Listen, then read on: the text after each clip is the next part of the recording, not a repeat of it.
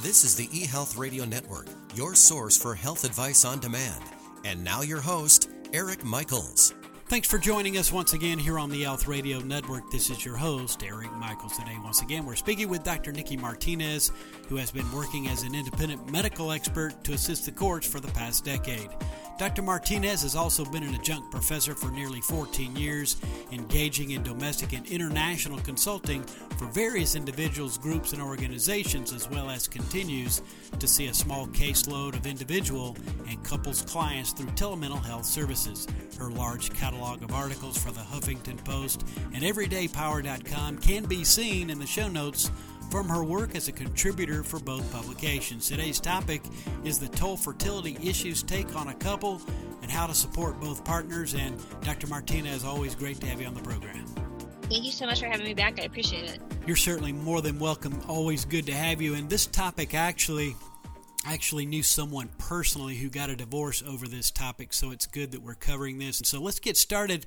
You know that couples that struggle with infertility are three times more likely to divorce uh, than other couples. And I know you've had some additional information and stats you'd like to share with us in these regards as well.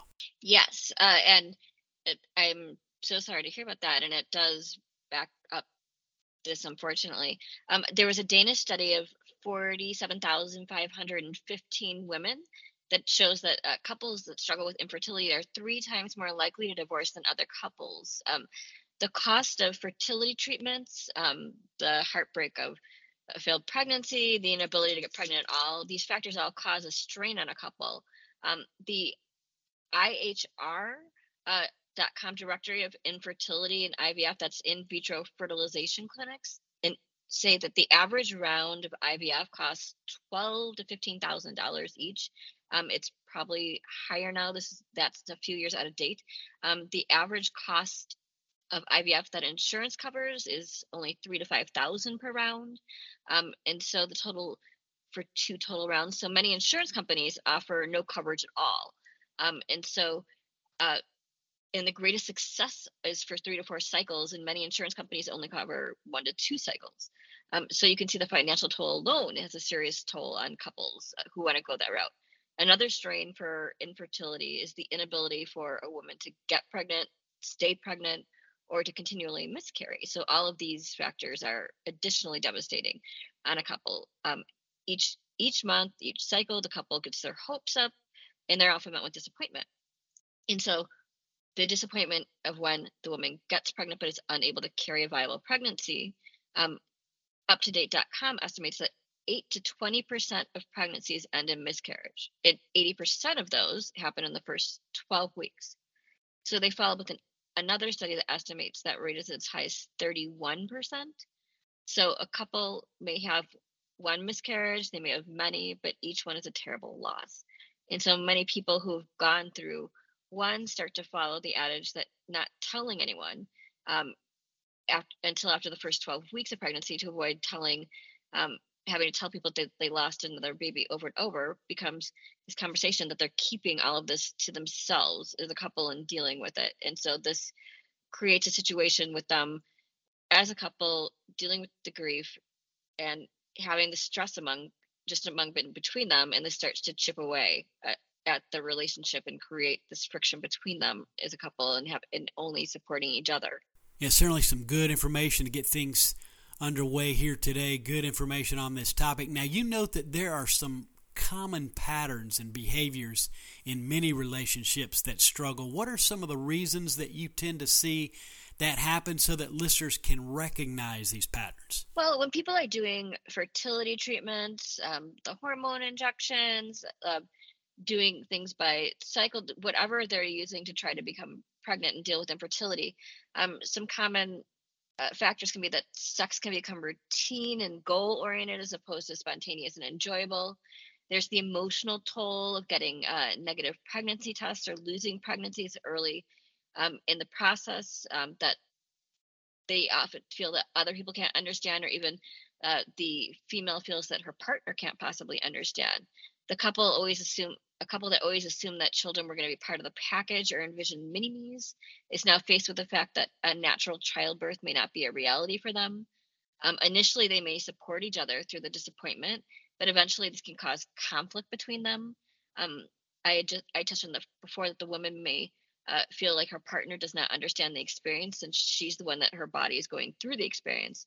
She may fear um, that her and she may not she may fear and not voice uh, that her partner is going to leave her if she's unable to have a child, or she may voice this a lot, um, and her partner may feel um, unable to convince convince her or fully support her through through those fears. Uh, she may be struggling with her own concept of self-esteem uh, and womanhood, and, and not being able to bear a biological child of her own. Now, another question to take this even further, you make a special point to focus on both members of the couple and how people can support them. You note that people tend to support the woman, and in certain dynamics, if it is a male female relationship, note he may be the main support for her, but people don't tend to check and see how he is doing uh, within the situation, and this partner may tend to not ask for help and support as well. So, what should people in their life do? Well, and in both the, this question and the next, I'm going to sort of thread the needle because I do both think that people need to let people know that they are there to support them, and also that people need to mind their business. Uh, so I sort of talk about both these things because this is one of the areas that people are um, inappropriately intrusive about, and they don't know what's going on in people's lives. But people do need to let people know that they are there for them when people are obvious that they need uh, the support. So first, uh, the the partner is often the main support for the person that is going through the infertility problems. So they need to let this person know that they are there for them if they need them. Um, they need to ask them if the person obviously um, demonstrates that they are struggling um, and reach out to them uh, that ask them how they're coping uh, with the loss and disappointment if um, they tend to often be the main support for their partner and they are never typically asked how they are doing. Um, they're never asked if they need help or support at all. So that in and of itself um, is something. If people ask them if they need it they will tell you if they do or not. Um, avoid putting they want to avoid putting additional burden on their partner. Um, re- if you reach out and check on them um, just offer to be an ear to listen to have a coffee or a drink with go out and take their minds off things. Sometimes that's all they need. Um, i can remember from uh, people in my life who have uh, lost a pregnancy pretty late in the term or um, have lost numer- numerous pregnancies where i've gone and gone with my friend and people have just taken the partner out for a night out and that was tremendously helpful just for them to be able to go get some air and get some space and be able to breathe as part of the couple um, just see how they're coping, see how they're dealing with their own disappointment and hurt, or just get some air. Um, most importantly, if you make the offer, follow through. Um, if you say that you're going to be someone to lean on, be somebody who your words match your actions. Uh, they will just appreciate sometimes the gesture of the offer. A lot of the time, there are things that they just being an unbiased or sometimes a biased uh, third party um, is a gesture that they will greatly appreciate. There are things that, if, especially if people have been struggling for a long time, and sometimes this process is years, there are things that they need to get off their chest that they don't don't and can't say to their partner and the mere act of getting it out um, is the factor that could save some of these relationships where they feel like it's too awful a thought to say and they don't in their heart of hearts mean it, but they just need to get it off their chest. And if they are just harboring it themselves, it will eat away at them.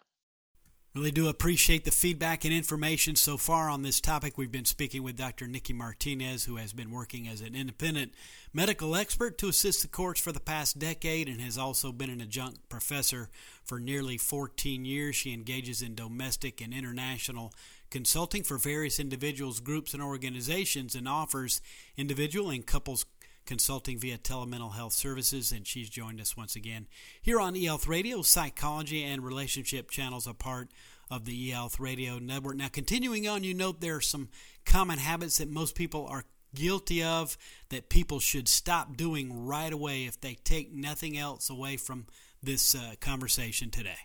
Yes, and this was a little bit of what I touched on in the previous uh, question and answer.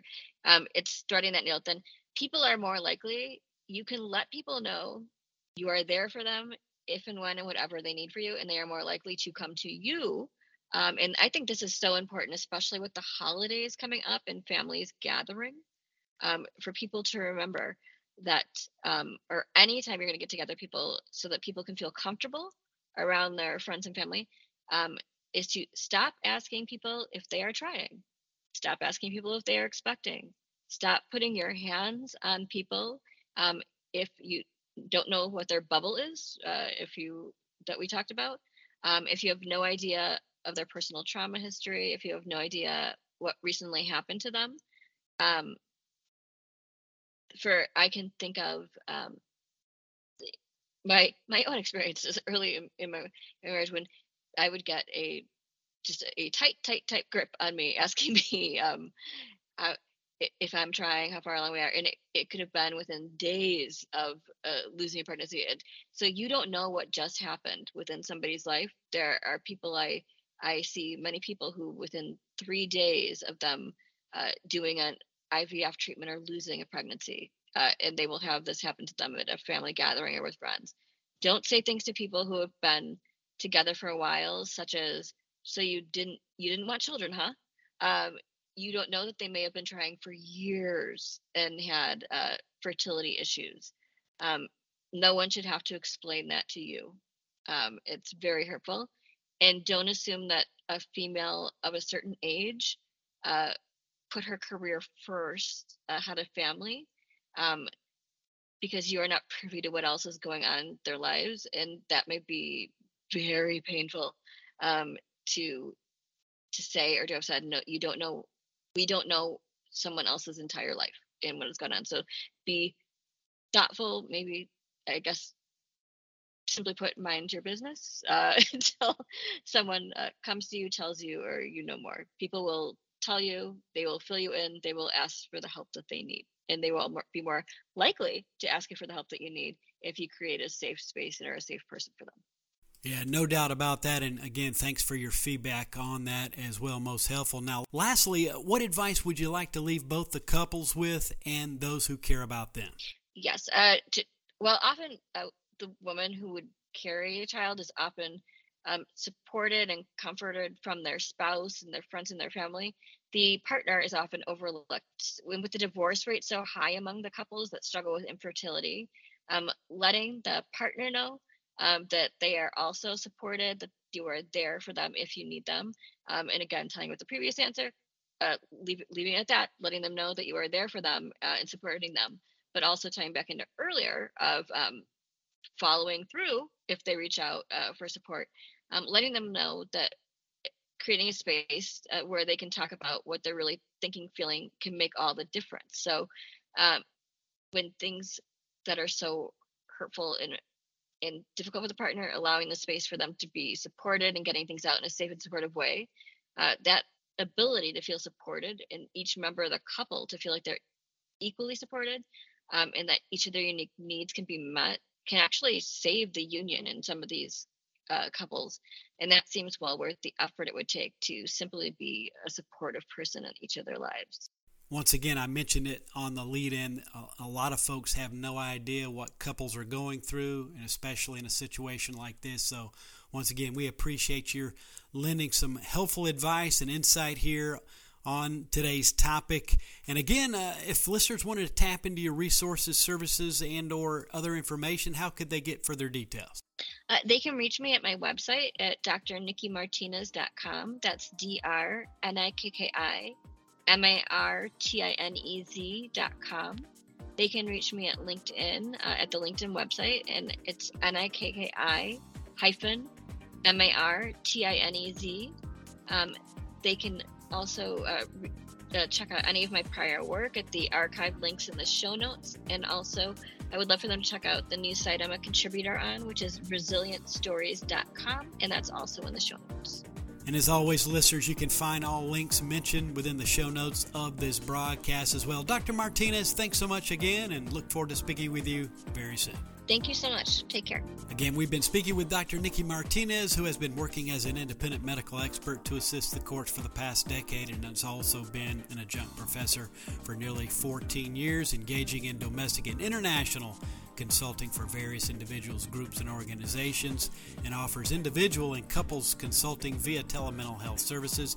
And for all the details, simply visit Dr. Nikki Martinez and again, this has been your host, Eric Michaels, and we do thank you for your continued support of the eHealth Radio Network. Join us again soon for another episode that will help further expand your knowledge on those things that are important to your health and wellness. For more eHealth Radio reports, we invite you to visit our main radio channel site at eHealthRadioNetwork.com. And as always, we do thank you for tuning in. Thanks for tuning in to the eHealth Radio Network. For more information or to subscribe to this podcast, visit eHealthRadioNetwork.com.